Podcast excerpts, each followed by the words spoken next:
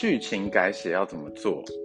嗯，我觉得首先，呃，觉知，嗯，觉知力是很重要的，因为当一个人他没有自觉的时候，他只会被情绪带着走。嗯，所以当他被情绪充满的时候，他不可能有办法去改写的。那，嗯。回到我自己个人的生命经验，就像我前面讲的，我比较是后知后觉的，就是可能我练昆达里尼瑜伽，然后我长期的冥想，那我上了很多的课程，也做了很多的释放啊、疗愈啊，所以我会越来越有意识到自己的状态。嗯嗯，我简单举个例好了，譬如说，像我们两个都有在做花精咨询嘛，嗯，那。花心咨询的个案呢，我都会告诉他们，你们来找我做这个咨询，有我觉得有三个很核心的。第一个是，你能不能够为自己负起责任？嗯，然后你愿不愿意为自己做觉察的练习？那我我会说，觉察并不代表要改变，觉察它只是代表你可以感受到你自己，看到你自己。譬如说，我知道我在生气，然后我知道我很难过，我知道我现在是快乐的，我知道我现在平静。所以，嗯，我觉得首先最呃第一个可以做的就是先培养出这个觉察的能力。我要知道我自己的状态，那这也意味着你还你一样还是会悲伤、会快乐、会难过、会生气、会沮丧、会嫉妒。可是你会很快的知道，哦，原来我现在正在悲伤，我正在，我现在正在生气，我现在正在沮丧，因为情绪它本来就没有所谓的好坏，那很多时候是我们标签化它，觉得这个情绪太不好了，所以我必须要压制这个情绪，我必须要赶快让自己振作，因为我还有工作，我还要面对客户，我还要面对家人，那很多时候。我们心里会有很多的体贴，我们会觉得对方的状态都不好了，我怎么可以让自己处在这个不稳的状态这么久呢？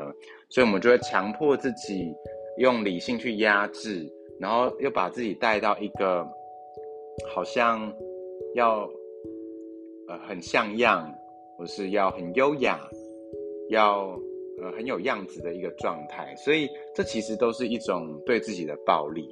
所以我我自己感觉。改写剧本这件事情，它它不容易，可是它也不难，因为首先你必须要先知道自己的处境，你才能做选择嘛。因为事实就是，我现在有这样的感受、这样的情绪、这样的体验，它都是我当初的某一个决定带我来到这里的，它都不是别人。所以我觉得有自觉跟能够为自己负责这件事情是很重要的。就是当你能够清楚的时候，你绝对就可以选择说：那我还要再这样颓废下去吗？又或者是，哦，我知道我好生气哦，那我到底在生什么气呢？那他就会开始有不同的切入点，你可以去协助自己，呃，从外面来看待自己，他就不会。嗯，好像我一直在那个圈圈里面，然后我我我出不来。嗯，对。所以你刚刚说到的花精咨询的个案，你会嗯，你会希望有三个部分，嗯，对方可以先觉察嘛，然后嗯，为他自己的感受去负责。对。他他当他觉察得到的时候，他就会有一些选择。对。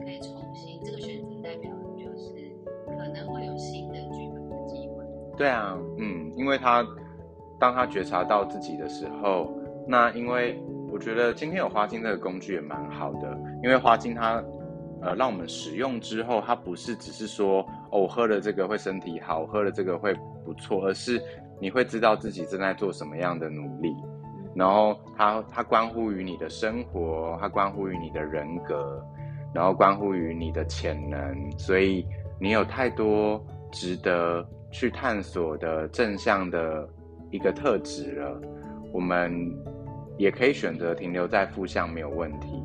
但如果今天你是有选择的，你也愿意去活出这些正向的特质，那你应该也会有机会很不一样。嗯，那既然聊到花精，我也很想知道，嗯，大家可能也跟我一样会想了解，就是那它什么时候适合用？嗯，有没有什么契机，或是它是每天都要喝的吗？嗯，我需要喝多久？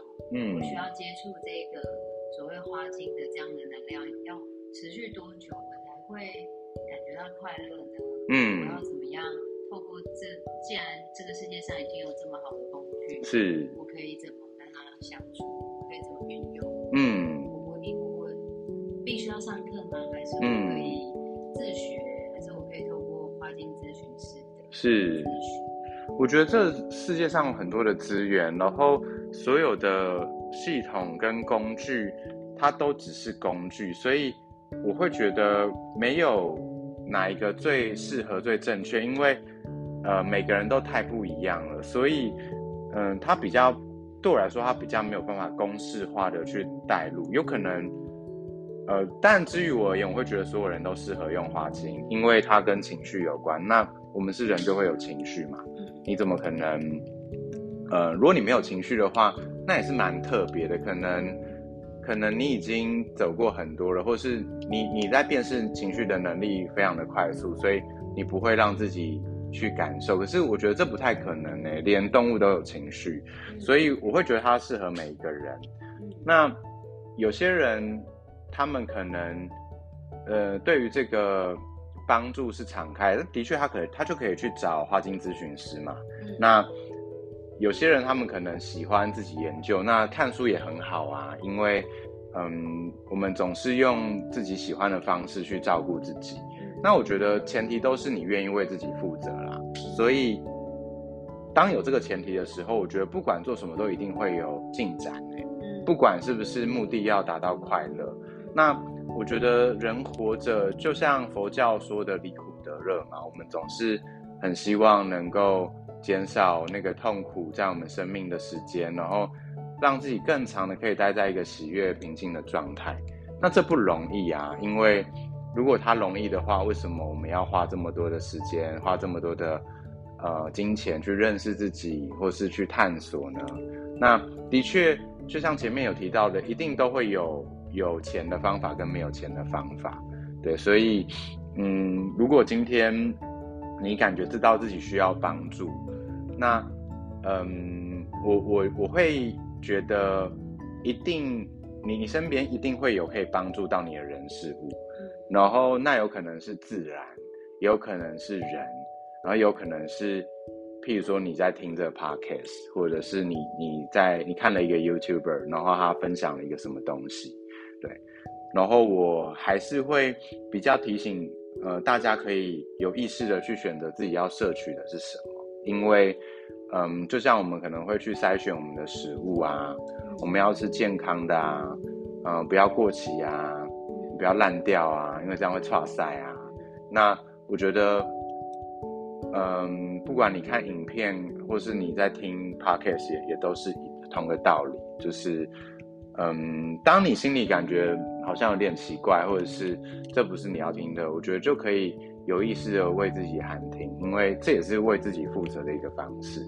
嗯，我觉得蛮有趣的，就是也花精的部分好像带给你一些情绪上的整合。我刚刚听起来，嗯，那你可以分享一下这个怎么帮助你辨识情绪？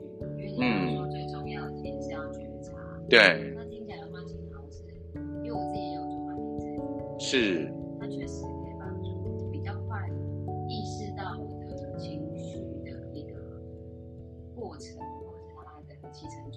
对，我会越来越快知道他对于我接下来我会变怎样，然后我就可以做选择。是，我觉得花精它对我来说是一个提醒，哎，譬如说，嗯，我在用这个花精的时候，譬如说我可能心里会有一些自己的标准，然后我可能也会认为。哎，哪个东哪些东西应该要如何如何如何？那如果今天我在用野生酸苹果的时候，我就会知道说，哦，我不要这么吹毛求疵啊，我不要这么要用自己的方式想要去影响别人啊，或者是改变别人啊，或者是呃我自己在心里有很多的情节，我想太多啦。我觉得对方如何如何，自己如何如何，然后去有很多的区分。所以我觉得使用花精它比较是一种提醒，对我来说啦，就是我提醒自己说，哦，你你不要这么难搞，然后就是每个人都有自己。可以，嗯，达到完美或者是舒服的方式。那如果我现在不舒服了，我要怎么让我自己比较宽心？嗯，那当然有很多不同的情境跟情绪嘛。对啊，所以，嗯，我没有到每天用啦。可是我我会觉得，偶尔我就会想到说，哦，我当我觉察到自己的状态的时候，那我们一定不会想让自己在那个没有这么舒服的情境中停留太久。那这个时候，我可能就会用花精或是其他的工具来协助我，提醒我自己：哎，你要回来，回到你自己身上了。或者是，如果这个情绪你没有那么喜欢，那你要有意识的为自己负责，不要再供给能量在那个那个状态跟能量中。